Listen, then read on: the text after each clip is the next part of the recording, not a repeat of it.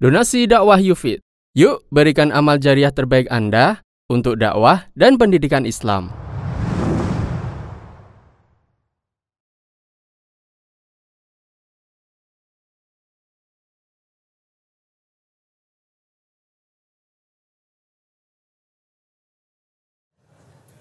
Bismillahirrahmanirrahim. Assalamualaikum warahmatullahi wabarakatuh. Alhamdulillahi ala ihsanihi wa syukru lahu ala taufiqihi wa amtinani. Asyhadu an la ilaha illallah wahdahu la syarika lahu ta'ziman li sya'nihi wa asyhadu anna Muhammadan abduhu wa rasuluhu da ila ridwanih. Allahumma salli alaihi wa ala alihi wa ashabihi wa ikhwani. Hadirin dan hadirat yang dirahmati oleh Allah Subhanahu wa taala. Alhamdulillah puji dan syukur kita panjatkan kepada Allah Subhanahu wa taala yang terus menerus memberikan kita karunia, limpahan kenikmatan yang tiada henti-hentinya. Semoga salawat dan salam tercurahkan selalu kepada junjungan kita Nabi Muhammad sallallahu alaihi wasallam dan juga kepada keluarganya serta seluruh sahabat beliau tanpa terkecuali.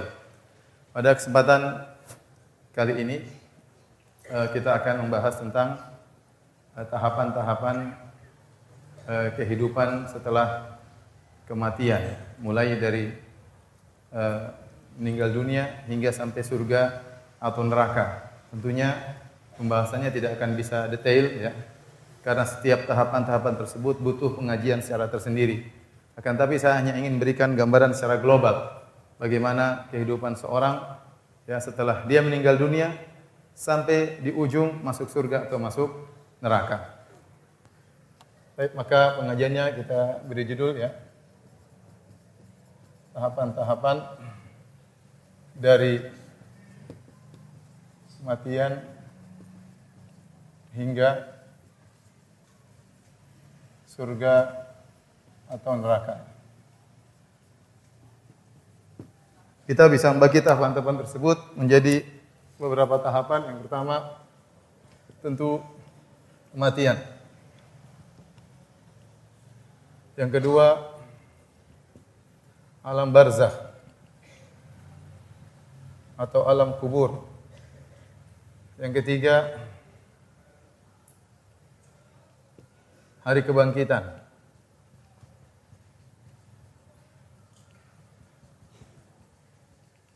Yang keempat, padang mahsyar.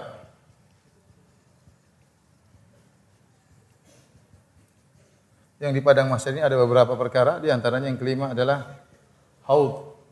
Al-haud yaitu telaga Nabi sallallahu alaihi wasallam.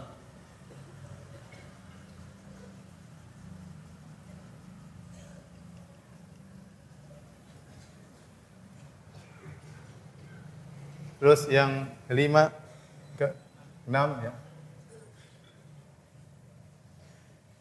Al-ard yaitu pemaparan manusia ditampakkan kepada Allah Subhanahu wa taala. Yang ketujuh persidangan di antara hamba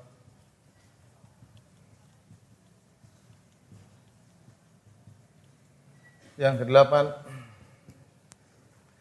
al-hisab. Kemudian yang uh, sembilan ya. Setelah al-hisab al-mizan. Yang sepuluh setelah al-mizan namanya zulmah. Kegelapan. Kemudian yang sebelas sirat. Kemudian yang kedua belas al-qantarah. Yang ketiga belas surga tentunya di sini sirat atau neraka. Yang tidak lolos akan masuk neraka. Taib hadirin dan hadirat yang dirahmati Allah Subhanahu wa taala ini secara global uh, perjalanan kehidupan manusia ya dari mulai meninggal sampai penghujungnya surga atau neraka. Tentunya ini tidak ada dalil yang secara nas menyebutkan urutan seperti ini. Akan tapi para ulama berijtihad sehingga mereka mencoba untuk mengurutkan hal-hal tersebut terkadang ada perbedaan istihad di antara mereka akan tapi secara global demikianlah urutan-urutan perjalanan hidup dari kematian sampai surga atau neraka. Sebelum kematian tentu namanya kehidupan. Kehidupan kita cuma sebentar ya. 60 tahun ya. Ya sampai taruhlah 90 tahun. Dan kita tahu bahwasanya umur umat Muhammad SAW antara 60 sampai 70 tahun. Kata Nabi SAW, "A'maru ummati baina 60 ila 70 wa aqalla man yajuzu dzalik." Umur umatku antara 60 sampai 70 dan hanya sedikit yang lewat dari 70 tahun.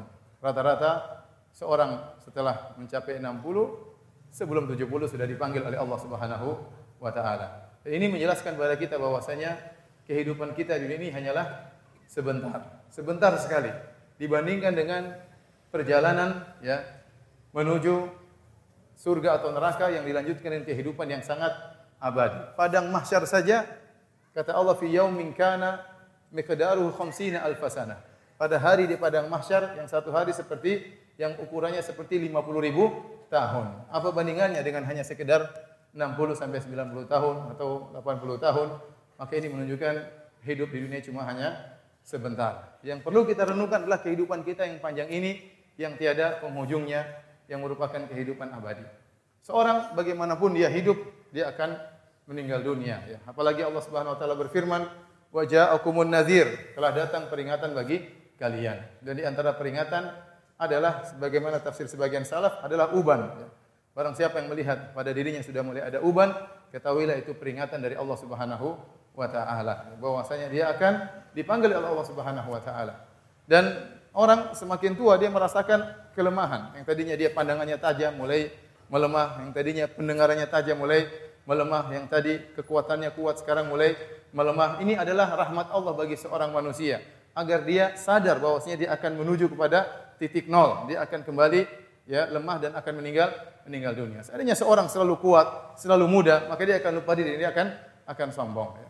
Allah Subhanahu wa taala berfirman, aina ma takunu yudrikumul maut. Di mana pun kalian berada, kalian akan dikejar oleh kematian. Walau kuntum fi burujim musayyadah. Meskipun kau berada di tembok yang yang kokoh. Ya. Siapa pun orangnya, apakah raja atau presiden, di tembok yang sangat kokoh, dijaga oleh pengawal yang luar biasa, bersenjata lengkap. Jika kematian datang kepadanya, tidak ada yang bisa menolak kematian tersebut. Ya. Ya. Kul innal mautal ladzi tafirruna minhu fa innahu mulaqikum. Ketahuilah bahwasanya kematian yang kalian lari darinya, maka kematian tersebut akan menemui menemui kalian. Karena seorang harus berpikir tentang kehidupannya uh, setelah uh, kematian. Saya ingin tanya sama hadirin. Yang umurnya lebih dari 70 tahun angkat tangan. Ke mana pergi? Sudah masuk dalam tahapan berikutnya. Baik, yang umurnya di atas 60, angkat tangan. Satu, dua, tiga, hati-hati ya. Hati-hati ya benar. Karena umur umat Nabi 60 sampai 70. Yang di atas 70 sudah enggak ada. Ya. Yang rambutnya sudah ubanan angkat tangan. Sudah. Peringatan dari Allah Subhanahu wa taala. Kematian akan datang dengan berbagai macam Allah kehendaki. Apakah dengan gempa, apakah dengan tsunami, apakah dengan sakit, ketabrak mobil, tiba-tiba kena jantung, ya. Macam-macam kematian. Dan sering kematian datang tanpa ada pemberitahuan terlebih dahulu.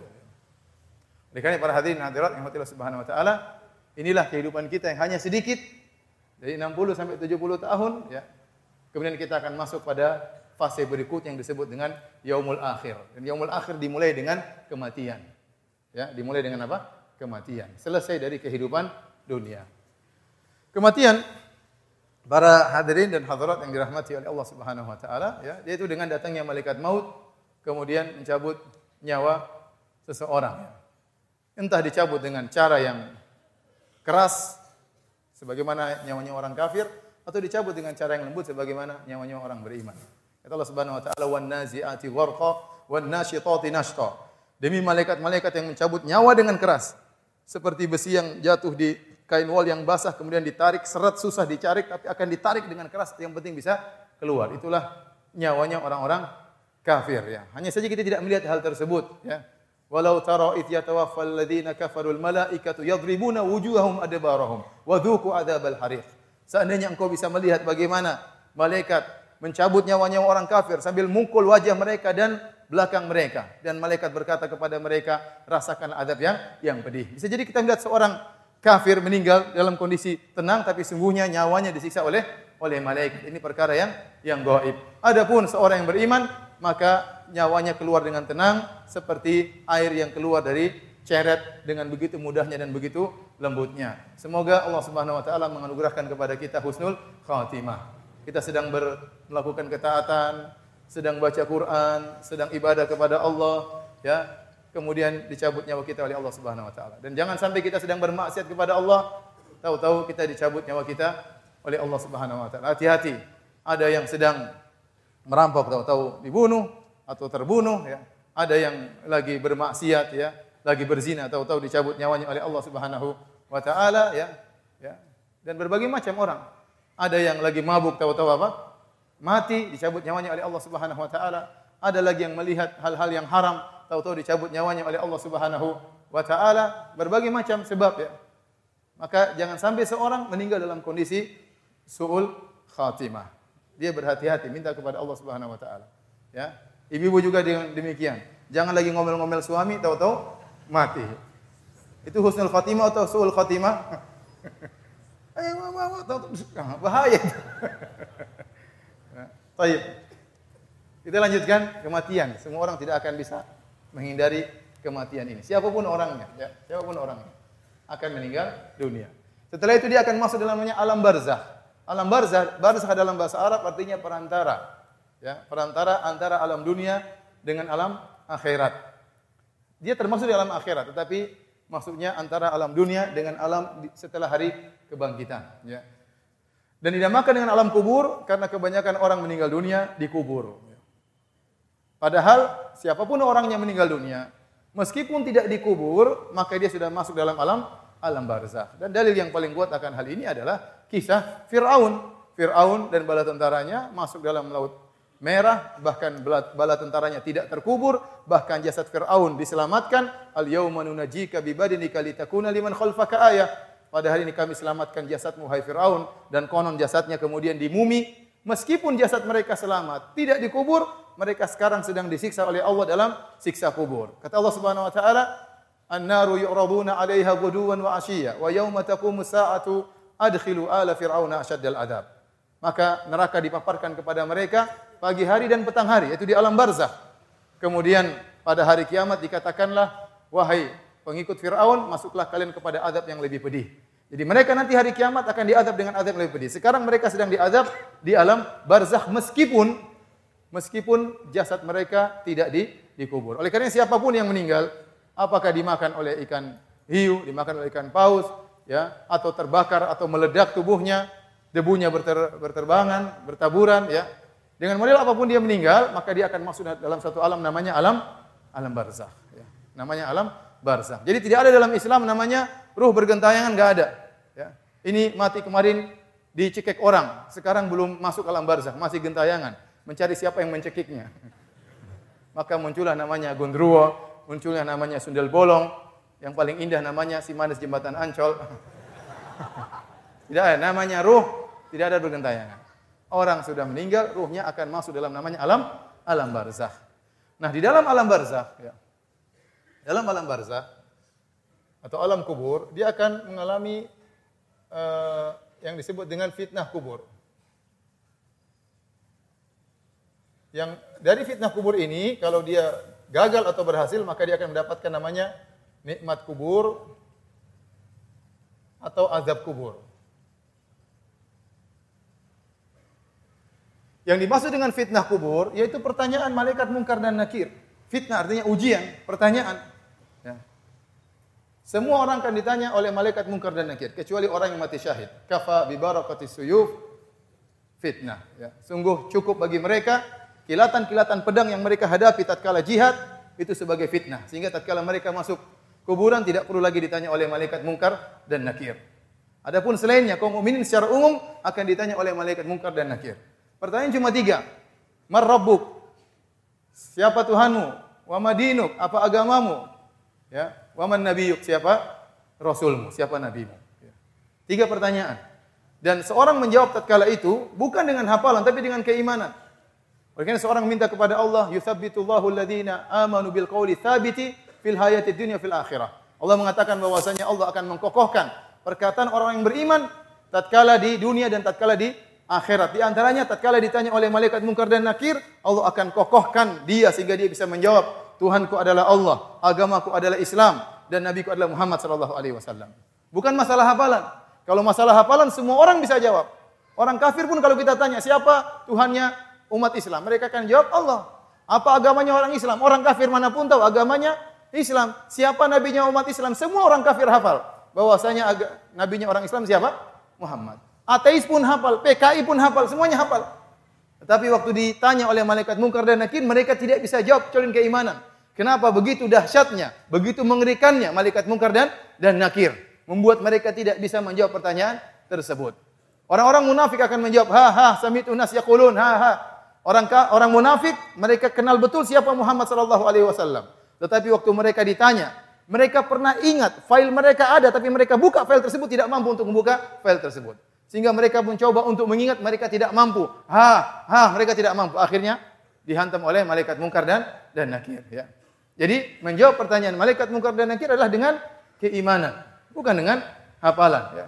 Jangan kasih masuk kertas dalam kuburan, contekan bagi contekan nanti tidak, tidak, ada manfaatnya, enggak ada manfaatnya. Seorang hanya bisa jawab dengan apa? Dengan iman.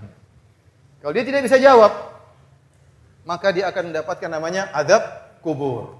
Kalau dia bisa jawab, maka dia akan mendapatkan namanya nikmat nikmat kubur. Semoga Allah menganugerahkan kepada kita nikmat nikmat kubur. Hadirin yang dirahmati oleh Allah Subhanahu wa taala. Ya. Alam kubur adalah alam yang tersendiri. Tidak bisa dikiaskan dengan alam-alam yang lain. Kita dalam kehidupan ini ada beberapa alam. Alam tidur ada. Alam nyata sekarang ada seperti sekarang ini. Ada namanya alam barzakh, ada namanya alam akhirat. Ini masing-masing alam tidak bisa dikiaskan dengan yang lainnya. Masing-masing punya spesifik yang tidak bisa dikiaskan dengan yang yang lainnya. Tidak usah kita berbicara dengan tentang alam barzakh.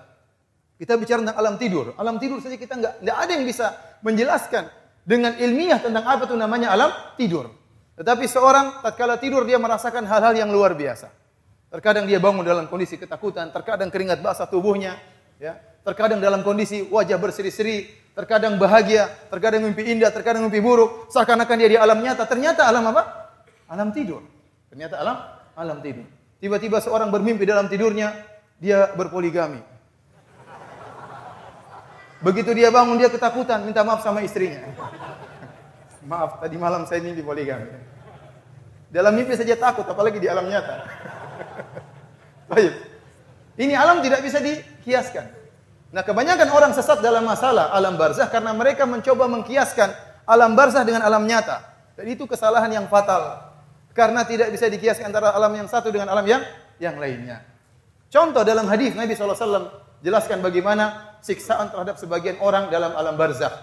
Waktu Nabi SAW dimimpikan bertemu dengan dua orang, kemudian Nabi SAW melihat ada seorang yang sedang duduk, kemudian satunya berdiri, kemudian mengambil besi kalub, besi yang tajam, kemudian merobek dari bibirnya sampai ke lehernya.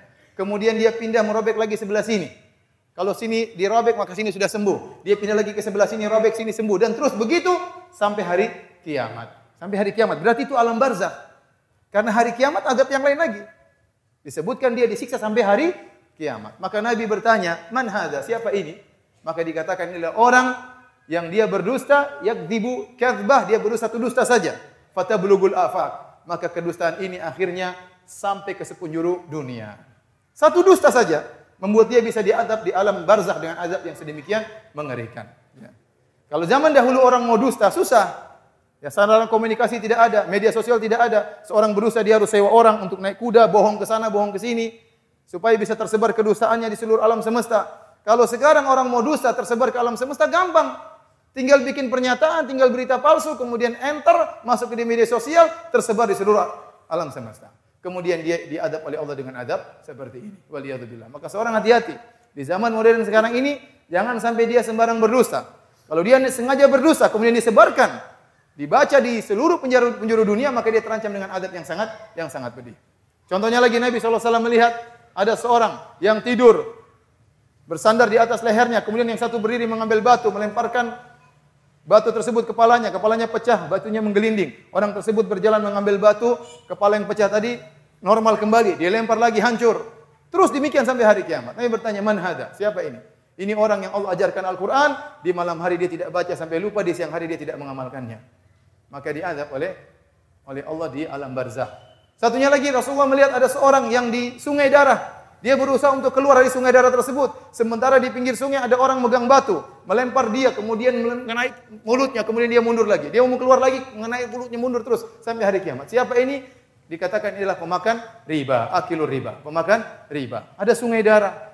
Yang satunya lagi Nabi SAW melihat sekelompok orang, kemudian dikumpulkan dalam semacam tanur, yaitu tempat tungku yang besar, di bawahnya, di atasnya sempit. Laki telanjang, wanita telanjang dibakar di situ, dibakar dari bawah, kalau sudah sampai ke atas apinya mati lagi, turun lagi, dibakar lagi dan itu sampai hari kiamat mereka adalah lelaki pezina maupun wanita pezina. Itu semua alam barzah. Sehingga ini dalil bahwasanya alam barzah tidak bisa dikiaskan dengan alam dunia. Seorang mengatakan, "Ustaz, kuburan sempit bagaimana? Ada sungainya, ada ininya, ada tungkunya." Itu urusan Allah Subhanahu wa taala. Alam tersendiri yang seorang tidak boleh mengkiaskannya dengan yang yang lainnya. Dan saya ingatkan kepada hadirin, Ibn Rajab Al-Hambali ya, uh, dalam Lataiful Ma'arif dia menyebutkan tentang faedah iktikaf. Kenapa kita perlu untuk iktikaf? Beliau menyebutkan agar seorang terbiasa untuk berkhulwat dengan Allah Subhanahu wa taala. Benar kita berbahagia tatkala kita berkumpul dengan keluarga kita. Kita berbahagia tatkala kita berkumpul dengan sahabat-sahabat kita. Tapi latih diri kita untuk bisa berbahagia tatkala kita bersendirian bersama Allah Subhanahu wa taala. Di antaranya dengan iktikaf. Latih diri kita untuk bisa berbahagia tatkala berdua-duaan dengan Allah. Di antaranya dengan etikaf, di antaranya baca Quran sendiri, di antaranya tatkala salat malam. Latih diri kita. Kenapa? Karena waktu kita akan banyak di alam barzah. Tidak ada yang menemani Anda. Tidak ada teman-teman Anda menemani Anda. Anda hanya sendirian tatkala itu. Kalau Anda tidak terbiasa berbahagia dengan khalwat bersama Allah, Anda akan repot tatkala di alam barzah. Padahal keberadaan Anda dalam alam barzah jauh lebih lama daripada kehidupan Anda tatkala di di dunia. Maka seorang melatih diri untuk berkhulwat berbahagia tatkala dia salat malam, tatkala dia baca Al-Qur'an, ya. Agar dia terbiasa untuk berbahagia tatkala bersendirian. Karena kalau Anda sudah meninggal enggak ada yang temani. Omong kosong ada yang bilang, "Wahai suamiku, kita hidup sehidup semati." Omong kosong. Kalau istrinya meninggal, apakah suaminya mau menemani dia dalam kuburan? Tidak. Ntar lagi suaminya kawin lagi. Itu benar, itu kenyataan. Nabi SAW mengatakan, lihat ba'ul mayit salas. Mayat akan diikuti oleh tiga. Ya. Ahluhu wa maluhu wa amaluhu. Hartanya, keluarganya, dan amalnya. Fayarji al-isnan, dua akan kembali. Hartanya tidak akan dia bawa. Kemudian keluarganya akan meninggalkan dia. Benar, istri kita nangis-nangis waktu kita meninggal. Benar, anak kita nangis-nangis waktu kita meninggal. Tapi apakah mereka mau dikubur bersama kita? Jawabannya enggak. Jawabannya enggak. Kita akan sendirian dalam alam barzah. Kalau kita tidak terbiasa berbahagia dengan berkhulwat dengan Allah Subhanahu wa taala, kita akan repot di alam alam barzah. Maka seorang berusaha untuk melatih diri berbahagia tatkala sendirian. Buka Al-Qur'an meskipun tidak ada yang lihat. Rajulun dzakarallah khalian fafadat ainah. Seorang tatkala bersendirian dia ingat Allah, maka dia pun meneteskan kedua air matanya. Oleh karena para hadirin Allah Subhanahu wa taala, ini alam barzah, maka ini waktu yang cukup lama seorang menanti sampai tiba hari kiamat kelak. Kalau enggak dapat azab, dia akan mendapatkan nikmat dari Allah Subhanahu wa taala. Baik, kita lanjutkan. Kemudian tiba hari kebangkitan. Hari kebangkitan uh, disebutkan ada khilaf di kalangan para ulama. Apakah ada uh, nafkhatain atau salah nafkhat? Apakah ada dua kali tiupan sangkakala atau tiga kali tiupan sangkakala? Taruhlah kita katakan tiga tiupan sangkakala. Yang pertama, nafkatul ula, tiupan sangkakala pertama, ya. Tiupan. Pertama yang disebut dengan nafkatul faza.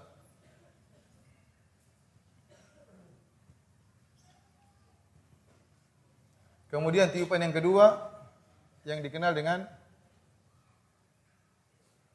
nafkatu as-sa'ab. Kemudian yang ketiga baru namanya al-ba'ath. Nafkhatul ba'ath. Sebagian ulama berpendapat bahwasanya proses terjadinya hari kebangkitan dengan tiga tiupan sangkakala. Yang pertama namanya nafqatul faza. Tatkala sangkakala ditiup oleh malaikat Israfil, maka semua orang ketakutan, kaget. Pertanda akan terjadi perubahan di alam semesta ini. Wa yauma yunfakhu fis sur. Ya. Fa fazi'a man fis samawati wa man fil ardi illa man syaa Allah wa kullun atauhu dakhirin. Kata Allah Subhanahu wa taala tatkala hari ditiupkan sangkakala, maka semua yang di langit dan di bumi ketakutan luar biasa, kecuali yang dikecualikan oleh Allah Subhanahu wa taala. Dan semua akan datang kepada Allah dalam kondisi rendah dan hina. Ya.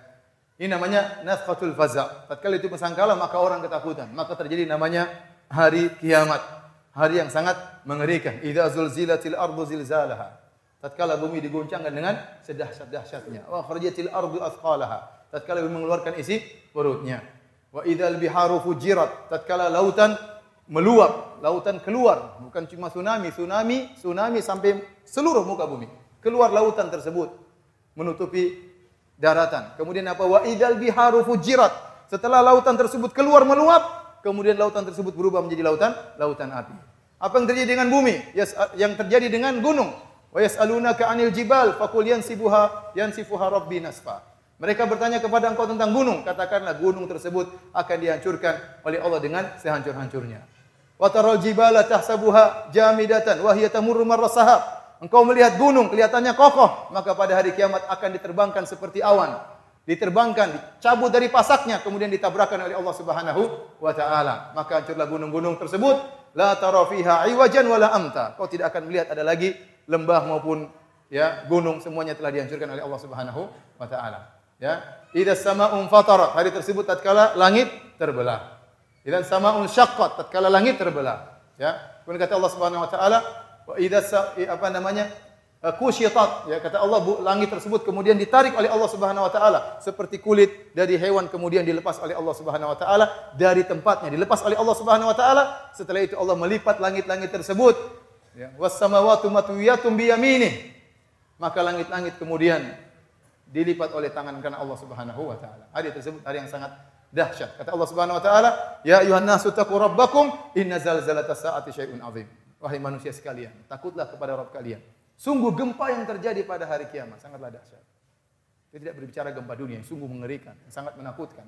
Kita bicara tentang gempa yang sangat dahsyat, jauh lebih dahsyat daripada apa yang kita alami dunia ini. Itu gempa tatkala hari kiamat. Sampai kata Allah Subhanahu wa taala, "Yauma tarawunaha" Tatkala kalian melihat hari tersebut, tadhalu kullu murdi'atin amma arda'at. Wanita yang sedang menyusui anaknya tidak akan dia pedulikan dengan anaknya. Ini gambaran bagaimana seorang ibu sangat sayang kepada anaknya dan dia sedang menyusui anaknya. Namun tatkala tiba hari tersebut, dia tidak akan pedulikan anaknya. Wa taran nasa sukara wa ma hum bisukara. Engkau melihat orang berjalan seperti orang mabuk namun mereka tidak mabuk. Walakinna adzaballahi syadid. Akan tapi adab Allah sangat sangat pedih. Itu namanya nafqatul ula, nafqatul faza, semua ketakutan. Setelah itu namanya nafqatul sa'at. Wa nufikha fis sur. Man fis samawati man fil ardi illa man Allah. Maka ditiupkan kedua kali oleh malaikat Israfil sangkakala tersebut. Maka semua yang ada di langit dan di bumi semuanya tewas, semuanya mati. Kecuali yang dikecualikan oleh Allah Subhanahu wa taala. Ada yang bilang malaikat Jibril tidak ikut mati. Ada yang mengatakan hamalatul arsh yang memikul ya arsh Allah tidak mati. Ada yang mengatakan malaikat Israfil juga tidak mati. Ada yang mengatakan malaikat Israfil setelah meniup dia juga mati. Namun Allah menghidupkan dia kembali. Maka semuanya akan tewas. Kemudian setelah itu baru kemudian nafhatul ba'ats. Kata Allah Subhanahu wa taala yaitu tiupan untuk membangkitkan manusia. Tsumma nufikha fihi ukhra fa idahum qiyamu yanzurun. Kemudian ditiupkan sangkakala yang berikutnya, tiba-tiba manusia bangkit dari kuburan mereka sambil menunggu kedatangan Allah Subhanahu wa taala, ya. Ini yang disebut dengan hari kebangkitan. Hadirin dan hadirat yang dirahmati oleh Allah Subhanahu wa taala. Bagaimana kondisi manusia tatkala dibangkitkan? Kata Allah Subhanahu wa taala, "Khusya'an absaruhum yakhrujuna minal ajdathi ka'annahum jaradun muntashir." Mata mereka terbelalak ketakutan, yakhrujuna minal ajdath, mereka keluar dari kuburan-kuburan, ka'annahum jaradun muntashir, seperti belalang yang bertaburan. Al-Imam Al-Baghawi mengatakan hayaro mereka bingung, bimbang mau ke mana. Seperti belalang yang terbang tidak ada arahnya. Mereka kaget dengan kondisi tersebut. Tiba-tiba dibangkitkan matahari dengan jarak satu mil. Mereka bingung apa yang mereka lakukan. Hari tersebut, yauma yafirul mar'u min akhi. Tatkala seorang lari dari saudaranya. Wa ummihi wa abi. Dia akan meninggalkan ibunya dan ayahnya. Wa sahibatihi wa bani. Dia akan meninggalkan istrinya dan anak-anaknya. Kenapa seorang masing-masing sibuk dengan urusannya? Hari yang sangat mengerikan pada hari tersebut. Oleh karenanya disebutkan bagaimana Nabi SAW mengatakan mereka dibangkitkan dalam kondisi tidak berpakaian. Kata Nabi SAW, Yuhsyarun nasu yaumal qiyamati, ufatan uratan gurlan buhman. Manusia akan dibangkitkan pada hari kiamat kelak dalam kondisi tidak memakai alas kaki, dalam kondisi tidak berpakaian, dalam kondisi belum disunat, dalam kondisi tidak bawa apa-apa. Tidak ada secercah dunia yang dia bawa. Kata Nabi SAW, Kama bada'na awwala khalqin nu'iduh. Demikianlah sebagaimana kami mulai penciptaan, kami akan ulangi lagi. Sebagaimana seorang anak lahir di atas muka bumi ini. Dari perut ibunya, tidak berpakaian, tidak beralas kaki, tidak ada harta yang dia bawa. Demikian juga tatkala dibangkitkan pada hari kiamat. Jangankan dibangkitkan pada hari kiamat. Tatkala seorang dikubur, apa yang dia bawa? Tidak ada yang dia bawa. Harta yang dia kumpulkan selama ini, rumah yang dia miliki, yang harta yang sangat banyak yang dia miliki, tidak ada yang dia bawa ke dalam kuburan. Sampai-sampai kalau orang meninggal di Arab Saudi, meskipun dia kaya raya, meskipun dia punya hotel, meskipun dia punya ya kebun-kebun yang banyak, kalau dia meninggal dunia, tidak ada harta yang dia bawa untuk dirinya. Kenapa? Kain kafannya gratis. Proses penyelenggaraan jenazah gratis. Dia datang masuk dalam kuburan tanpa ada speser dari duit yang dia kumpulkan selama ini dia bawa ke dalam kuburan. Tidak ada sedikit pun. Tidak ada sedikit pun. Dia masuk dalam kuburan, tidak ada yang dia bawa dari hartanya. Tidak bisa dia manfaatkan sama sekali. Bagaimana kita kala dia dibangkitkan? Kata Nabi SAW, Yuhsyarun nasu yaumal qiyamati hufatan uratan. Dibangkitkan dalam kondisi tidak beralas kaki, tidak berpakaian. Jangankan dunia yang begitu banyak, sendal saja tidak punya tatkala dibangkitkan. Jangankan sendal, pakaian dia tidak punya untuk dibangkitkan. Semua yang dia miliki dia tinggalkan, jabatan, ya. Kehebatan, kekuasaan, semua dia tinggalkan. Dia bangkitkan dalam kondisi demikian. Tidak ada jabatan tatkala di akhirat kecuali dua, penghuni surga atau penghuni neraka. Semua jabatan ditinggalkan. Limanil mulkul yaum. Milik siapa kerajaan pada hari tersebut? Lillahil wahidil qahar. Hanya milik Allah Subhanahu wa taala. Malik yaumiddin yang menguasai hari pembalasan. Tidak ada yang bisa sombong pada hari tersebut dengan kekuasaannya dengan kekayaannya. Maka manusia dibangkitkan dalam kondisi sangat mengenaskan, tidak memiliki apa-apa yang dia kumpulkan selama ini di atas muka bumi. Oleh karena para hadirin yang Allah Subhanahu wa taala. Seorang hati-hati di atas muka bumi. Boleh dia kumpulkan hartanya, boleh dia bersenang-senang, tapi dia harus punya simpanan untuk akhiratnya. Karena apa yang dia kumpulkan akan dia tinggalkan. Semuanya tidak ada yang dia bawa dalam kuburannya, apalagi dia bangkit dengan membawa harta tersebut tidak sepeser pun yang akan dia dia bawa. Kemudian manusia akan dikumpulkan di suatu padang namanya padang mahsyar. Padang mahsyar ini ada khilaf di kalangan para ulama. Apakah dia dari bumi tersendiri bumi yang baru atau bumi yang ada sekarang ini kemudian dimodifikasi. Ada dua pendapat di kalangan para ulama. Nabi Allah Subhanahu wa taala berfirman, "Yauma tubaddalul ardu ghairal ardi was samawat." Hari di mana bumi diganti dengan bumi yang lain. Baik, kata Allah Subhanahu wa taala, "Yauma tubaddalul ardu ghairal ard."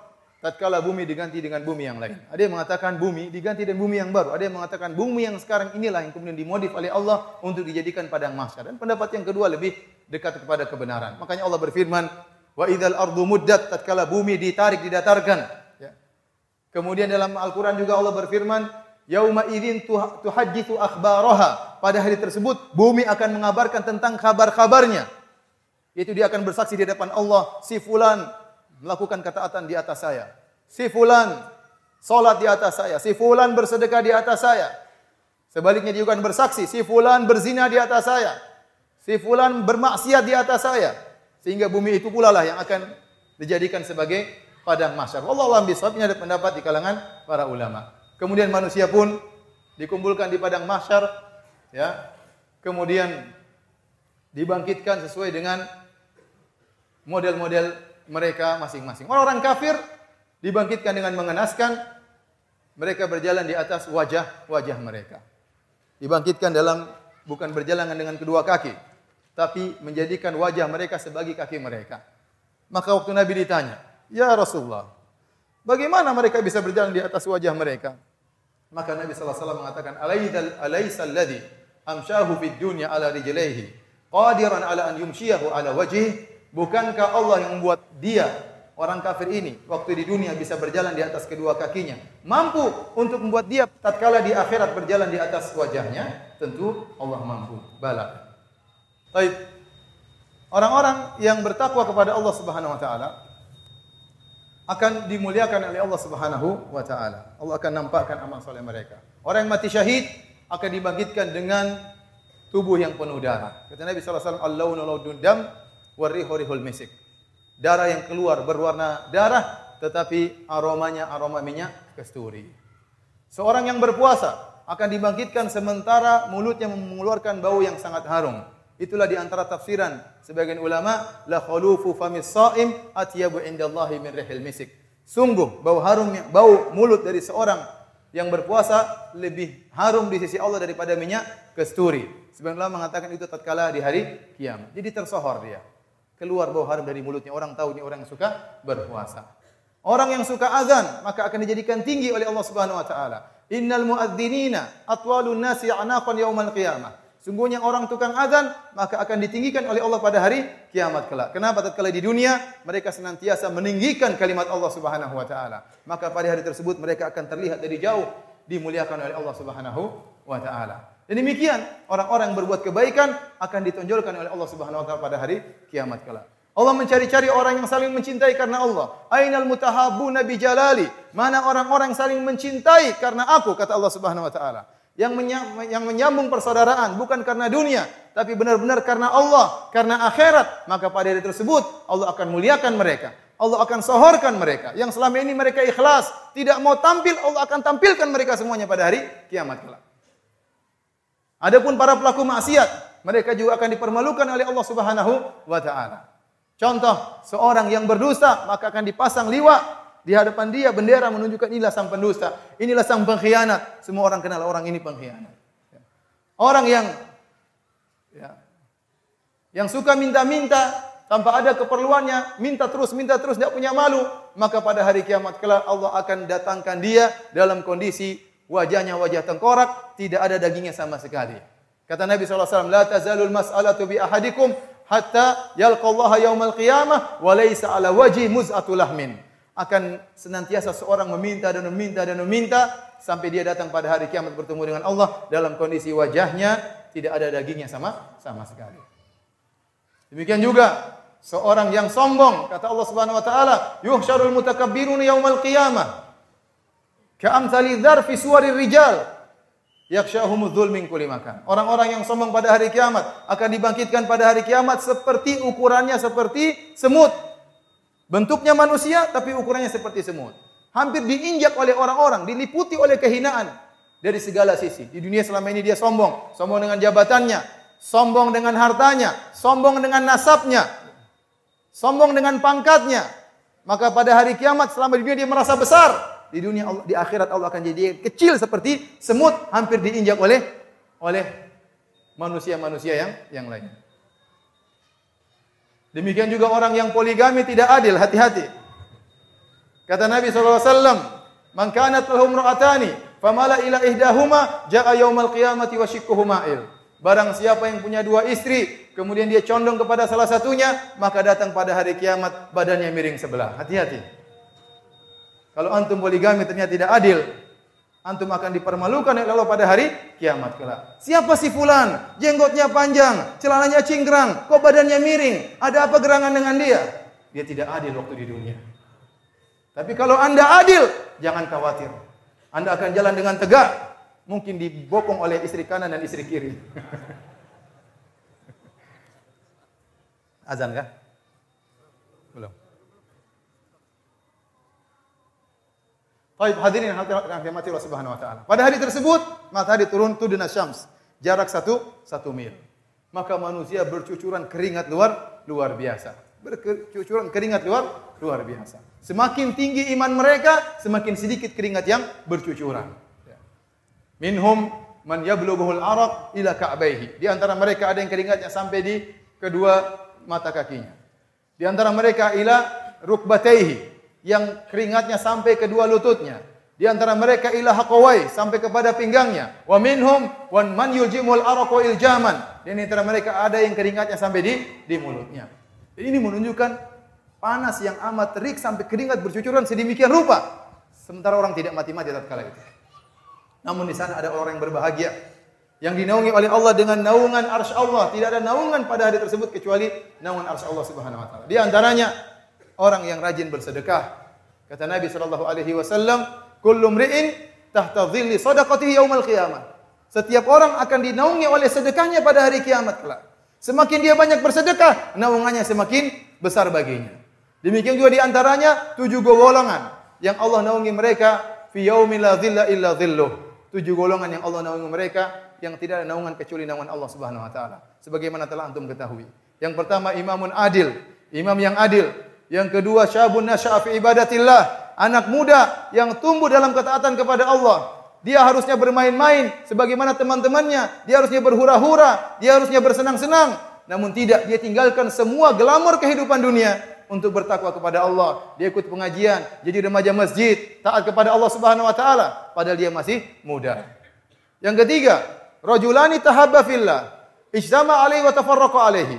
Dua orang yang saling mencintai karena Allah. Mereka berkumpul karena Allah dan mereka berpisah karena Allah. Bukan karena dunia. Tapi karena Allah subhanahu wa ta'ala. Yang keempat, rajulun qalbuhu mu'allakun bil masajid. Seorang yang hatinya senantiasa rindu ke masjid. Ini orang luar biasa. Dia rindu untuk dikumandangkan azan. Dia rindu untuk bersimpuh di hadapan Allah Subhanahu wa taala. Tidak seperti sebagian kita tatkala ke masjid dengan hati yang malas. Mendengar azan bangun dengan susah payah. Orang ini tidak. Dia rindu Kapan dikumandangkan azan? Dia rindu untuk sujud kepada Allah Subhanahu wa taala. Inilah orang yang dinaungi oleh Allah Subhanahu wa taala. Rajulun qalbuhu mu'allaqun bil masajid. Orang yang hatinya selalu rindu kepada masjid Allah Subhanahu wa taala. Yang kelima, rajulun datu imra'atun dzatu mansibin wa jamalin. Faqala inni akhafullah. Seorang lelaki yang dirayu oleh seorang wanita yang cantik jelita dan punya kedudukan kaya raya tapi dia takut kepada Allah. Dia berkata, aku takut kepada Allah Subhanahu wa taala. Ini laki-laki sangat hebat. Diuji oleh wanita yang cantik, kemudian kaya raya. Antum nggak pernah saya rasa. Siapa juga cewek cantik mau rayu-rayu antum?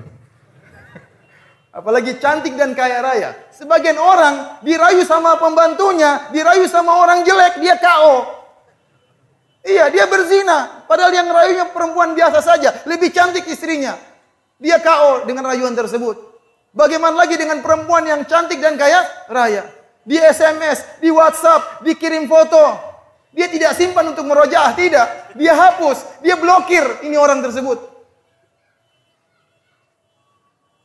Sebagian orang diganggu sama cewek disimpan fotonya. Istrinya ngomel-ngomel dia merojaah itu cewek. Bukan saya ya, jangan. Baik hadirin dan hadirin Allah Subhanahu wa taala. Dia takut kepada Allah. Kenikmatan sesaat zina, apa dia mau lakukan kemudian dia mengorbankan kenikmatan abadi surga? Tentu tidak. Orang berakal tidak akan melakukan demikian. Faqala inni akhafullah. Aku takut kepada Allah Subhanahu wa taala. Yang keenam, rajulun tasaddaqa bi yaminihi fa akhfaha hatta la ta'lama shimahu shimaluhu ma tunfiqu yaminuhu.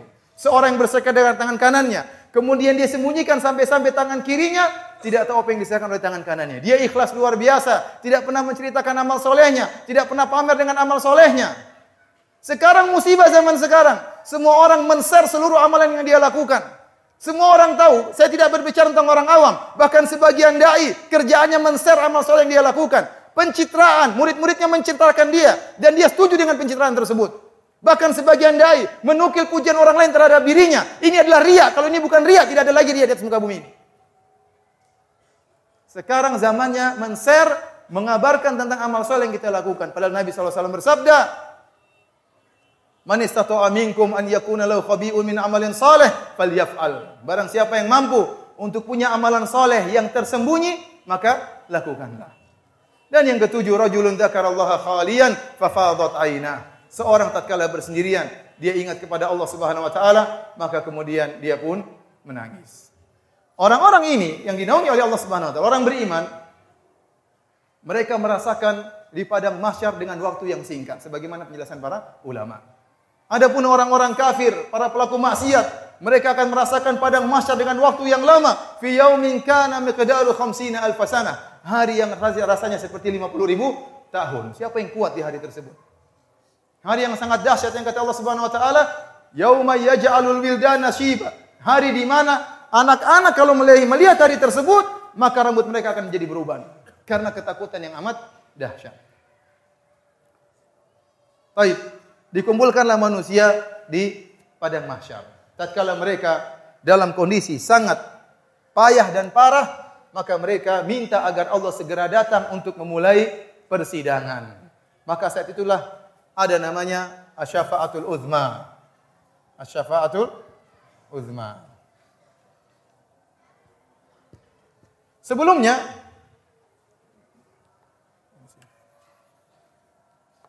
di sini ada namanya syafaat al-uzma. Sebagian ulama berpendapat sebelumnya bahwasanya di padang mahsyar ada namanya al-haud, telaga. Ada yang khilaf, dua pendapat di kalangan para ulama. Jumhur ulama berpendapat bahwasanya haudun Nabi sallallahu alaihi wasallam telaga Nabi letaknya di padang mahsyar. Sebagian ulama berpendapat bahwasanya telaga Nabi terletak setelah sirat. Intinya khilaf. Al-Imam Al-Bukhari lebih condong bahwasanya uh, telaga terletak setelah sirat ya. Adapun jumhur ulama berpendapat bahwasanya telaga letaknya tatkala di padang mahsyar. Sebagaimana Nabi SAW mengatakan, "Ana faratukum alal haul." Aku akan mendahului kalian di telaga Nabi SAW. Kemudian kata Nabi, "Likulli nabiyyin haudun." Setiap nabi ada telaganya. Nabi datang ke telaga Nabi SAW dan mempersilahkan umatnya yang sedang penuh kehausan untuk minum dari telaga Nabi SAW. Adapun umat-umat yang lain yang ingin menghampiri telaga Nabi, maka Nabi usir. Maka Nabi usir. Baik, kita lanjutkan pengajian kita. Ya. Para hadirin dan hadirin rahmatullah subhanahu wa ta'ala.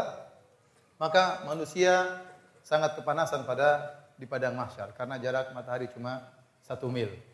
Maka mereka minta tolong kepada para anbiya, para nabi agar memohon kepada Allah untuk memberi syafaat kepada mereka agar mohon kepada Allah agar persidangan segera dimulai. Saya kalau kasih gambaran ibarat ada orang ingin disidang tapi ruang sidang ditutup, hakimnya nggak datang-datang, sementara di luar panas sangat terik, tunggu berjam-jam, maka berusaha gimana hakimnya segera datang agar mulai persidangan. Maka dalam kondisi payah tersebut mereka datang kepada Nabi Adam. Kemudian mereka memuji Nabi Adam, "Ya Adam, anta abul bashar, khalaqakallahu bi yadayhi wa asjadalaka malaikatah. Amma tara ma nahnu fi? Ala tashfa'lana inda rabbik?" Mereka berkata, "Wahai Adam, engkau adalah nenek moyang manusia. Allah ciptakan engkau dengan kedua tangannya, langsung. Dan Allah menyuruh malaikat sujud kepadamu. Tidakkah kau lihat Ya, jadi mereka sebutkan kehebatan Adam supaya Adam pede untuk minta syafaat kepada Allah Subhanahu wa taala. Disebutkan kemuliaan Adam. Tidakkah kau lihat kondisi kami? Kami ini cucu-cucumu. Tidakkah kau beri syafaat bagi kami di sisi Allah? Apa kata Adam alaihissalam? Inna rabbi qad ghadiba al-yawma ghadaban lam yaqdab mithlahu qablahu wala ba'dahu. Sungguhnya Rabbku sedang murka pada hari ini. Tidak pernah Allah murka sebelumnya seperti ini, namun tidak murka sesudahnya setelah setelah ini. Dan sungguhnya aku telah melanggar pohon yang dilarang oleh Allah untuk aku mendekatinya. Kemudian kata Nabi Adam, nafsi nafsi. Nafsi nafsi itu artinya apa? Artinya saya juga butuh syafaat. Saya juga butuh syafaat. Sebagian orang menerjemahkan ya masing-masing. Enggak, bukan begitu terjemahannya. Terjemahannya nafsi nafsi, saya juga butuh syafaat. Saya juga butuh syafaat. Bukannya Adam tidak mempedulikan mereka. Ya, Adam tidak egois ya urusan saya sendiri, ente sendiri. Enggak. Tapi Adam mengatakan nafsi nafsi jiwaku juga butuh dengan syafaat. Idhabu ila ghairi. Pergilah kalian kepada nabi yang lain. Idhabu ila Nuh. Pergilah kalian kepada Nuh. Mereka pergi kepada Nabi Nuh. Nabi Nuh juga minta uzur, tidak bisa beri syafaat. Kemudian mereka pergi kepada Nabi Ibrahim. Wahai Ibrahim, kau kasih Allah dan seterusnya mereka puji. Nabi Ibrahim juga tidak bisa beri kasih syafaat. Nabi Ibrahim mengatakan, saya pernah berusaha tiga kali. Ya. Padahal dosa-dosa yang dilakukan oleh Nabi-Nabi ini, itu semua sudah diampuni oleh Allah. Mereka sudah bertobat. Namun mereka tetap tidak pede untuk minta syafaat, untuk ngomong kepada Allah, ya Allah datanglah mulai persidangan. Mereka tidak berani. Kemudian mereka pergi kepada Nabi Musa. Nabi Musa berkata, "Ini qataltu nafsan lam umar bi qatliha." Sungguh aku pernah membunuh satu jiwa yang aku dilarang untuk membunuhnya. Nabi Musa ingat lagi dosanya. Padahal dosanya sudah diampuni oleh Allah Subhanahu wa taala. Dia tidak pede untuk berbicara kepada Allah. Pergilah kepada nabi yang lain, kepada Nabi Isa. Nabi Isa juga menolak sampai kepada Nabi Muhammad sallallahu alaihi wasallam. Maka Nabi Muhammad SAW sujud di bawah arsy Allah Subhanahu Wa Taala, lantas memuji Allah dengan pujian-pujian yang kata Nabi, aku belum bisa memuji Allah sekarang dengan pujian-pujian tersebut. Ada pujian-pujian indah yang sekarang Nabi pun tidak bisa. Nabi hanya bisa tatkala di padang mahsyar, tatkala Nabi ingin memberi syafaat bagi umatnya. Baru Allah ajarkan tatkala itu. Maka Nabi memuji Allah Subhanahu wa taala pujian-pujian yang indah. Lantas Allah berkata, "Ya Muhammad irfa ra'sak wasal tu'ta washfa tushaffa." Wahai Muhammad, angkatlah kepalamu dari sujudmu. Mintalah kau akan dikabulkan, berilah syafaat. Maka itulah disebut dengan syafaatul uzma, yaitu yang kata Allah Subhanahu wa taala, ya, wa minal laili bihi nafilatan lak asa ayyaba'ataka rabbuka maqaman mahmuda. Semoga Allah membangkitkan engkau dalam kedudukan yang mulia yaitu tatkala syafaatul uzma tatkala seluruh nabi menolak tidak pede untuk beri syafaat kepada manusia maka datanglah Allah wa jaa rabbuka wal malaku saffan saffa datanglah Rabbmu dan malaikat bersaf-saf menyambut kedatangan Allah Subhanahu wa taala maka dimulailah persidangan Hadirin dan hadirat yang dirahmati Allah Subhanahu wa taala. Maka disebut dengan al-ard yaitu manusia dipaparkan seluruhnya di hadapan Allah Subhanahu wa taala. Tidak ada yang bisa sembunyi. Karena pada mahsyar ya kata Nabi sallallahu alaihi wasallam la ma'lama fiha li ahad. Tidak ada tanda apa pun di atas padang mahsyar tersebut. Tidak ada gunung, tidak ada lembah, tidak ada pohon, tidak ada rumah, tidak ada yang bisa bersembunyi. Semuanya kelihatan oleh Allah Subhanahu wa taala. Semua nampak dilihat oleh Allah Subhanahu wa taala. Yaumahum barizun. Semuanya nampak kelihatan. Tidak ada yang tersembunyikan di sisi Allah Subhanahu wa taala. Maka mulailah namanya persidangan di antara para para hamba yang punya masalah disidang oleh Allah Subhanahu wa taala. Dan Allah Maha Adil. Oleh karenanya, sebagaimana dijelaskan oleh para ulama, yang dibangkitkan oleh Allah bukan cuma manusia, hewan-hewan juga dibangkitkan agar Allah menunjukkan Allah Maha Adil. Kata Allah Subhanahu wa taala, "Wa idzal wuhushu husyirat." Tatkala binatang-binatang buas dikumpulkan di padang mahsyar. Wa ma min dabbatin fil ardi wala ta'irun yatiru bi janaihi illa umamun amsalukum. Ma farratna fil kitabi min syai. Thumma ila rabbihim yusyarun. Kata Allah tidaklah setiap binatang dan burung ya, kecuali mereka adalah umat-umat seperti kalian dan mereka akan dikembalikan kepada Allah Subhanahu wa taala. Dijadikan dalil oleh para ulama bahwasanya hewan-hewan juga akan dibangkitkan oleh pada hari kiamat kelak. Untuk apa? Untuk menjalani kisas. Makanya dalam Sahih Muslim dari Abu Hurairah radhiyallahu anhu, Nabi SAW bersabda, La tu'addunnal huquqa ila ahliha yaumal qiyamah, hatta yuqada li syatil jalha min syatil qarna. Sungguh kalian akan mengembalikan hak-hak kalian kepada pemiliknya. Hak-hak akan dikembalikan kepada pemiliknya. Sampai-sampai Allah akan mengkisos kambing yang bertanduk yang di dunia pernah mentanduk kambing yang tidak bertanduk. Allah akan kisos hewan-hewan tersebut. Bukan berarti hewan ini setelah dikisos akan masuk surga atau masuk neraka, tidak. Setelah itu setelah dikisos, Allah mengatakan kuni turoba, jadilah kalian sebagai tanah. Tapi Allah akan tunjukkan, jangankan hak di antara manusia, hak di antara hewan saja Allah kembalikan. Kalau hak di antara kambing yang bertanduk dengan kambing tidak bertanduk, Allah urus pada hari kiamat, apalagi hak manusia. Antum ambil apa pun, antum akan kembalikan pada hari kiamat kelak. Kalau harta antum diambil, yakinlah akan dikembalikan oleh Allah pada hari hari kiamat. Sekarang seorang ngambil hak orang, menjatuhkan hak orang, melanggar hak orang lain, cuek tidak peduli, pada hari kiamat akan di, dikembalikan. Ya. Contoh sederhana, tanah saja lihat tanah. Tanah sampai satu tanah sertifikatnya sampai dua tiga empat banyak. Orang bukan ngerampas satu jengkal lagi, satu hektar dia rampas. Ini siksaannya kayak apa? Manik tato'a ardon shibron zulman. Barang siapa yang mengambil sejengkal tanah karena kezaliman. Tuwiqahu yaumal qiyamah sab'a aradin. Dia akan di, kalungkan dengan tujuh lapis bumi pada hari kiamat kelak. Orang sekarang ngambil tanah banyak. Seribu meter, dua ribu meter, patok, bikin sertifikat. Kalau ditegur, ya akhi ini sudah ada yang miliki. Sudah ada sertifikatnya.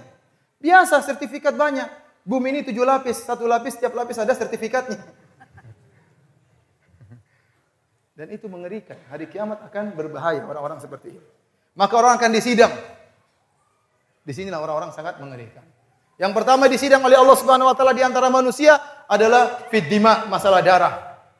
Masalah darah, masalah pemukulan, masalah ya, pertumpahan darah. Maka yang terbunuh akan menggeret orang yang bunuhnya. Dia datang kepada Allah, "Ya Allah, hadza fulan qatalani." Ya Allah, si fulan ini pernah membunuh saya di dunia. Allah sidang pada hari kiamat. Semuanya disidang. Ini si fulan ngambil harta saya. Ini si fulan menjatuhkan harga diri saya. Ini si fulan menuduh saya dengan tuduhan yang tidak-tidak. Ini si fulan berdosa nama saya. Dia akan tuntut di hadapan Allah Subhanahu wa taala. Kalau kambing saja Allah urus, apalagi manusia. Antum kalau harta harta dan harkat, martabat antum dijatuhkan jangan sedih. Anda akan ambil pada hari kiamat. Jangan sedih. Harta kita diambil orang, jangan sedih, akan kita ambil pada hari kiamat. Tidak ada al-hukuk la tidak ada hak yang akan hilang. Akan dikembalikan pada pemiliknya pada hari hari kiamat. Makanya kita tahu hadis tentang al-muflis, orang yang merugi. Kata Nabi SAW, wa ya'ti bi salatin wa. Dia datang dengan bawa salat, bawa pahala puasa, dengan pahala sedekah. Wa ya'ti wa qad syatama. Namun ternyata dia pernah memaki si fulan. Wa daraba dia pernah memukul si fulan. Wa safaka dama dia pernah menumpahkan darah si fulan. Wa qadhafa dia pernah menuduh si fulan itu yang tidak-tidak. Wa akhadha mala hadha, dia mengambil harta si fulan. Fa yu'tu hadha min hasanati, hadha min hasanati. Maka kebaikannya paling diambil lempar pada si fulan, si fulan, si fulan. Wa in faniyat hasanatu qabla an ma yuqda alaihi ukhidat min sayyi'atihim faturiyat alaihi thumma turiha finnar. Kalau ternyata belum selesai hutang-hutangnya kepada orang-orang tersebut, maka dosa orang-orang tersebut diambil, dilemparkan kepada dia, kemudian dilemparkan dalam neraka jahanam. Itu namanya hari persidangan. Yang menghijang adalah Allah Subhanahu wa taala. Tidak ada lawyer yang akan bela ente. Tidak ada pengacara yang bisa bela ente. Ya. Bahkan semua kalau ente bermaksiat, kalau Anda bermaksiat, semua akan menuntut Anda. Kulit Anda akan berbicara. Kaki Anda berbicara, tangan Anda berbicara, malaikat berbicara, kitab-kitab terbuka menjadi bukti, bumi akan berbicara. Anda tidak bisa lari. Kalau sekarang Anda bisa datangkan pengacara yang hebat, Anda bisa bermain dalam masalah hukum, hari kiamat Anda tidak akan bisa melakukan demikian. Kenapa yang jadi hakim adalah Allah Subhanahu wa taala yang Maha mengatur atas segala sesuatu. Tapi setelah itu Al-Hisab. Masih kuat kah? Saya sudah capek.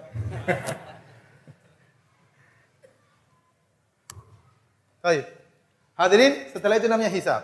Hisab ini kalau bahasa kita namanya audit.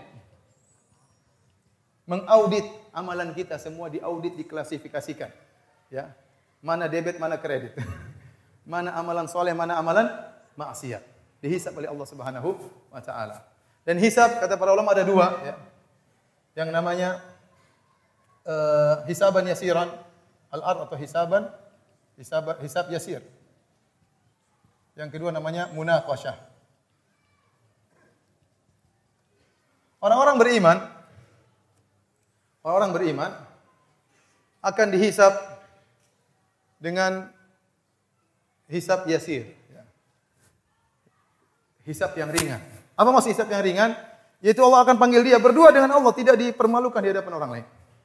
Kemudian Allah akan bukakan sebagian dosa-dosa dia. Bukankah kau pernah melakukan demikian? Bukankah melakukan demikian? Kata dia, benar ya Allah. Benar ya Allah. Benar ya Allah. Hatta idza dhanna annahu qad halak. Sampai dia menyangka dia akan binasa, maka Allah mengatakan, ini qad satartuha alaika fid dunya. Sungguh dosa-dosamu ini aku tutupi tatkala kau di dunia. Tidak aku ungkap dosa-dosa tersebut maka pada hari ini aku akan ampuni dosa-dosa dosa-dosamu. Ini namanya hisaban yasir. Semoga Allah menghisap kita dengan hisab yang yasir. Allah tidak tidak panjang-panjang, Allah tidak bongkar seluruhnya, hanya sebagian sampel-sampel. Agar hamba tahu betapa kasih sayang Allah kepada dia. Bosnya di dunia Allah tutup aib-aibnya. Kalau Allah bongkar saja sepuluh aibnya, tidak ada yang duduk dengan dia. Dan sekarang di akhirat Allah ampuni dosa-dosanya. Maka itu namanya hisab yasir. Adapun orang-orang yang binasa, maka dia mereka akan dimunaqasyah. Munaqasyah maksudnya disidang oleh Allah Subhanahu wa taala. Yang Nabi SAW bersabda, sabda, "Man nukishal hisab udzib." Barang siapa dimunaqasyah oleh Allah, dia akan tersiksa. Tersiksa. Kenapa? Allah akan audit secara detail. Tidak ada yang ditinggalkan oleh Allah, baik yang besar maupun yang kecil, semuanya diungkap oleh Allah Subhanahu wa taala. Kau pernah begini, kau pernah begini, kau pernah begini, kau pernah begini, semua diungkap. Dan dia diaudit seperti itu dia akan tersiksa. Tersiksa tatkala diaudit. Bayangkan kalau kita dipanggil orang, kemudian di hadapan orang, jaksa kemudian mengatakan hakim kau pernah begini, jaksa penuntut mengatakan kau begini, kau begini, dibongkar catatannya banyak sekali. Ya, ini sangat memalukan, ini sangat menyiksa dirinya. Kemudian yang kedua siksaan dia akan masuk neraka, neraka jahanam. Waliyadzubillah. Ya. Semoga kita dihisap dengan hisap yang yasir. Dan lebih daripada itu semoga kita masuk surga tanpa hisap. Semoga kita masuk surga tanpa hisap.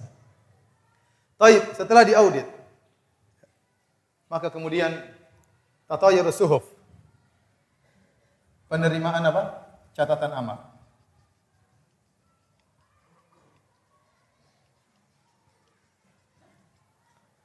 Maka datanglah kitab-kitab catatan amal diberikan kepada manusia. Di antara mereka ada yang menerima catatan amal dengan tangan kanannya. Di antara mereka ada yang menerima catatan amal dengan tangan kirinya. Adapun orang yang menerima catatan tangan kanan dengan tangan kanannya, maka itu orang yang bahagia. Kata Allah Subhanahu wa taala, "Wa amma man utiya kitabahu bi yaminih, fayaqulu ha umqra'u kitabiyah, inni dhanantu anni mulaqiyah." فهو في عيشة راضية في جنة عالية قطوفها دانية Kata Allah Subhanahu wa taala adapun orang yang menerima catatan amal dengan tangan kanannya, itu ibarat rapot yang dia terima. Rapot dari amal kegiatannya selama di dunia. Allah berikan dengan catatan dengan tangan kanan dia terima. Maka dia bangga, dia buka catatan amalnya ternyata isinya indah. Maka dia katakan, ha umukra'u kitabiyah. Bacalah ini hasil rapotku. Inilah ijazahku selama ini. Isinya semua indah, nilainya baik. Dia bangga, dia katakan kepada manusia, bacalah catatan. Saatnya dia berbangga, saatnya dia menang, saatnya dia bahagia. Pantas jika dia bangga tatkala itu. Inilah rapot dia. Apa kata dia? Inni dhanantu anni mulaqiyah. Kenapa saya berhasil? Karena saya di dunia saya yakin saya akan bertemu dengan Allah Subhanahu wa taala. Maka saya siapkan diriku untuk bertemu dengan hari ini, hari hisabku. Maka ini orang yang sangat berbahagia tatkala itu. Adapun yang satunya, wa amman utiya kitabahu bishimali.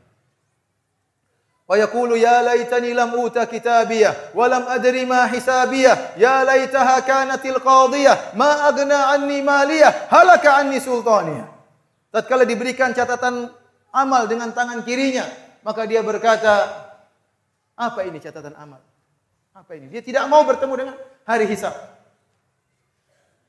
lam uta kitabiyah kenapa seandainya saya tidak menerima catatan amal ini walam adri ma hisabiyah seandainya saya tidak tahu tentang hisabku Ya laitaha kanatil qadhiyah. Sebenarnya saya mati tatkala hari ini. Ma'agna anni maliyah. Tidak bermanfaat harta yang aku kumpulkan. Halaka anni sultaniyah. Kekuasaanku tidak bermanfaat pada hari tersebut. Dia menyesal. Dalam ayat yang lain. Wa amma man utiya kitabahu wara'a dhahri fasawfa yad'u thubura wa yasla sa'ira innahu dhanna an innahu kana fi ahli masrura innahu dhanna an yahur. Adapun orang yang menerima catatan amal dari belakangnya maka ada khilaf di kalangan para ulama bagaimana dia menerima catatan amal dari belakang. Ada yang mengatakan caranya begini, belakang dan tangan kiri. Ada yang mengatakan tangannya masuk, kemudian tembus ke belakang, dia terima catatan amal dari belakang dan sekaligus dengan tangan kirinya.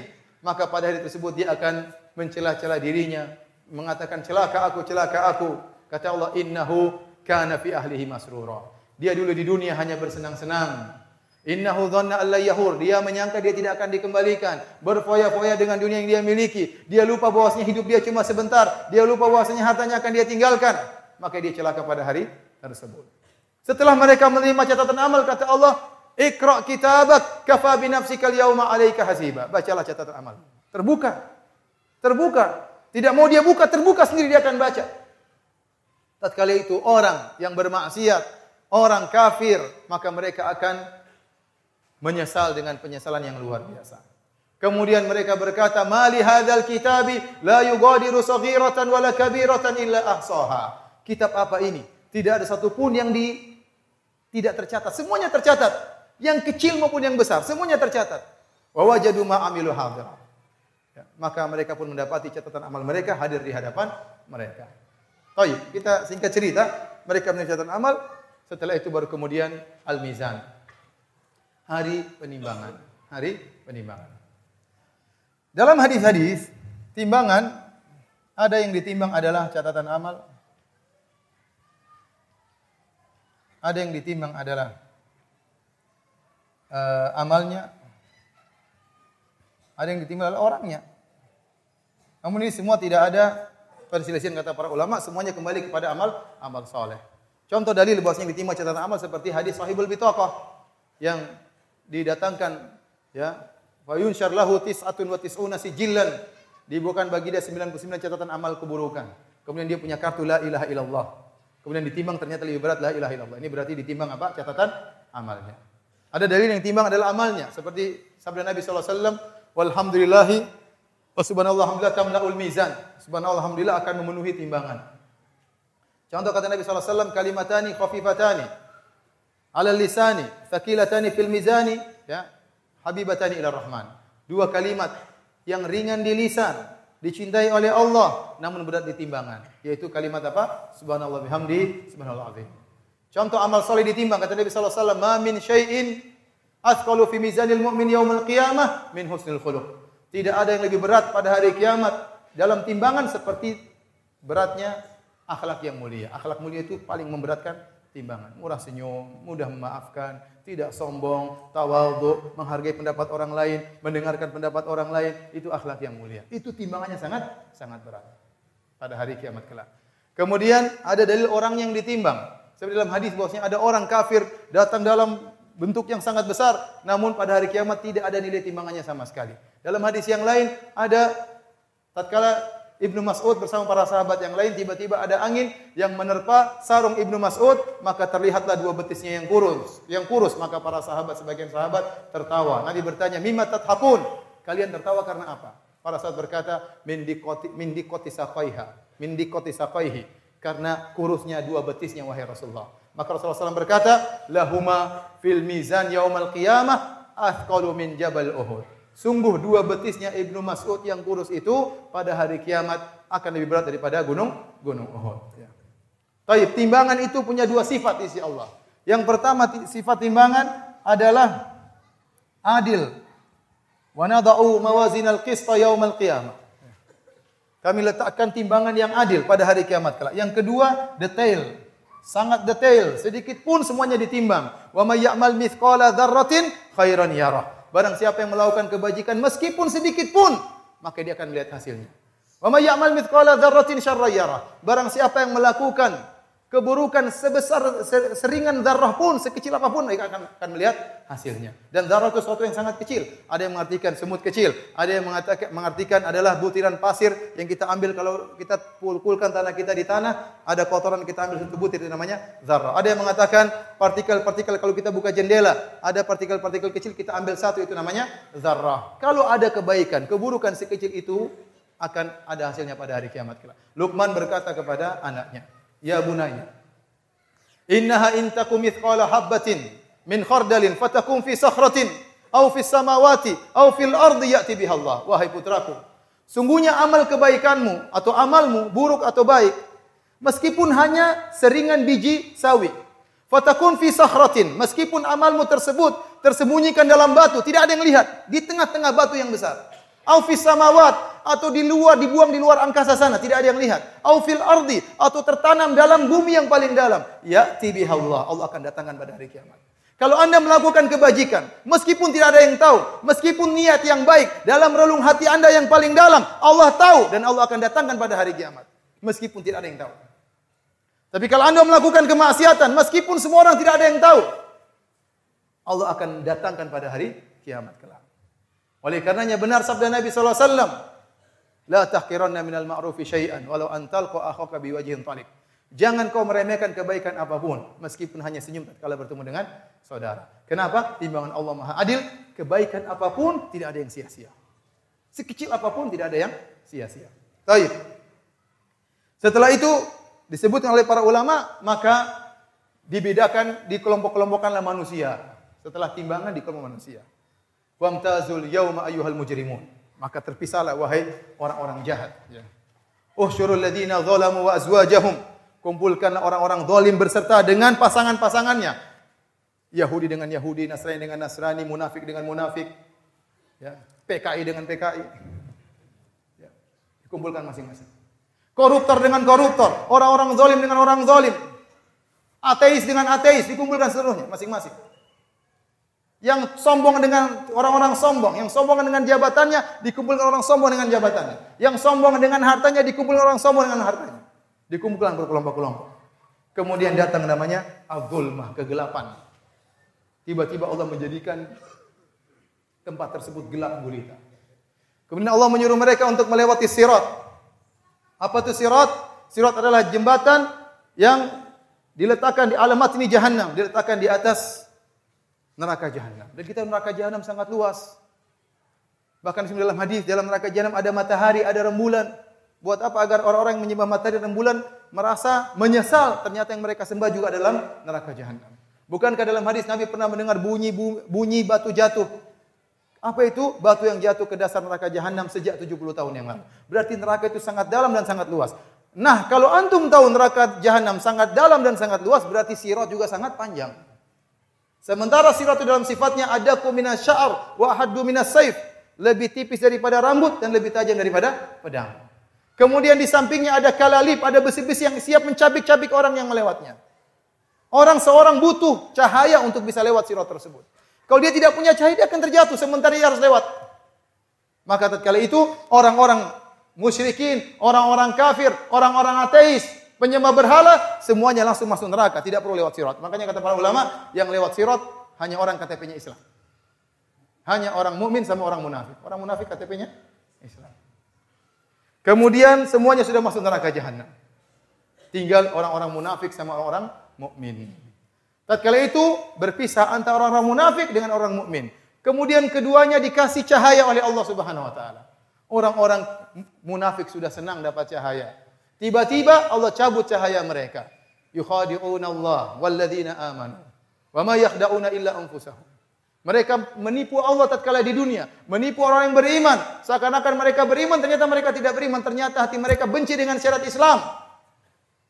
Ternyata mereka benci dengan jilbab.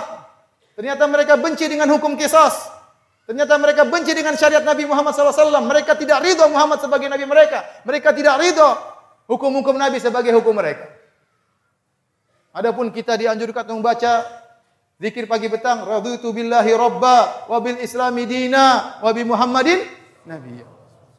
Kita ridho Allah sebagai Tuhan kita. Kita ridho Islam sebagai agama kita. Kita ridho Muhammad sebagai nabi kita. Kita ridho dengan hadis-hadis Nabi. Kita ridho dengan sabda-sabda Nabi. Ada orang-orang benci dengan syariat Islam, tapi KTP-nya apa? Islam. Maka pada hari tersebut mereka dikasih cahaya. Mereka sudah senang tiba-tiba Allah matikan cahaya mereka. Sementara orang-orang beriman cahayanya tetap menyala.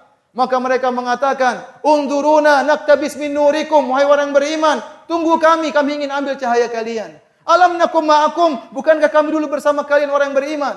Kata orang beriman, qalu Bala, walakinnakum fatantum anfusakum wa tarabbastum wartabatum wa gharratkumul amani wa hatta jaa amrullah wa gharrakum billahil gharur. Benar kalian dulu bersama kami. Kalian KTP-nya sama-sama Islam. Kalian solat Id sama kami. Kalian solat bersama kami. Kalian puasa bersama kami. Tapi kalian menanti-nanti jatuhnya Islam. Wa tarabbastum, kalian nunggu Islam kapan jatuh. Kalian bahagia kalau Islam itu jatuh. Kalian terpedaya sampai datang waktunya kalian meninggal dunia. Maka tatkala itu mereka pun tidak bisa mendapatkan cahaya dan akhirnya mereka terjerumus dalam neraka jahanam. Tinggal orang beriman yang melewati sirat. Sebagian ada yang diberikan cahaya setinggi gunung, sebagian diberikan cahaya setinggi pohon korma, sebagian mereka diberi cahaya hanya sekejap sekecil lampu di ujung jempol mereka. Kalau lampunya nyala mereka berjalan, kalau lampunya padam dia berhenti, tidak berani jalan. Salah langkah, jembatan sangat tipis langsung masuk neraka jahanam. Sebagian mereka berjalan dengan begitu cepat seperti kejapan mata, seperti cahaya kilat. Ada yang seperti ka'ajawidil khair, seperti kuda yang cepat berlari. Ada yang seperti onta yang berlari. Sesuai dengan keimanan mereka masing-masing. Di antara mereka ada yang tidak selamat. Nabi SAW duluan selamat. Nabi berkata, Allahumma salim salim. Ya Allah selamatkan, selamatkan, selamatkan. Namun tidak semua umat Muhammad akan selamat. Tidak semua umat Muhammad mendapatkan syafaat Nabi tatkala itu. Sebagian mereka terjatuh dalam neraka jahanam. Tatkala lewat, tahu-tahu dicabik oleh besi, kemudian dijatuhkan dalam neraka jahanam, masuk dalam neraka jahanam.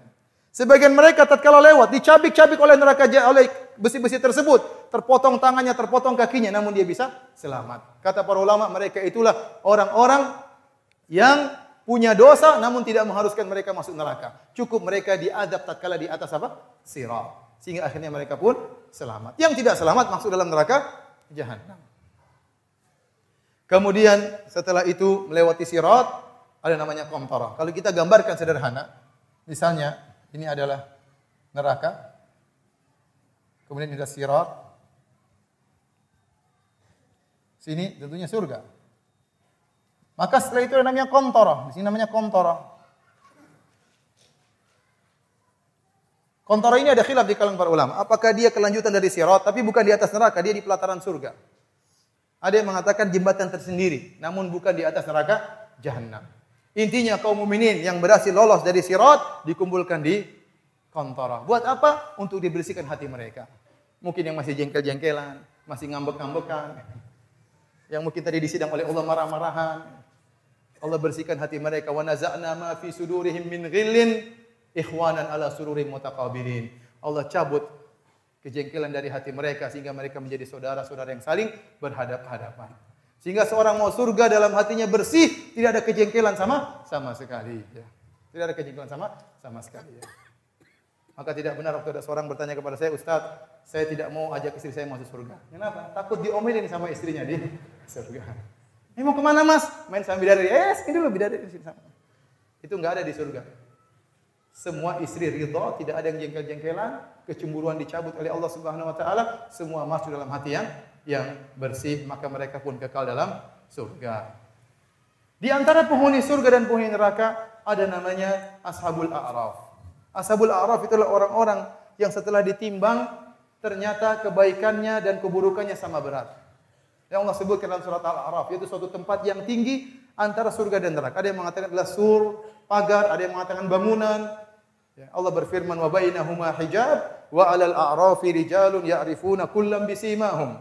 Wa nadaw ashabal jannati an salamun 'alaikum lam yadkhuluha wa hum yatma'un.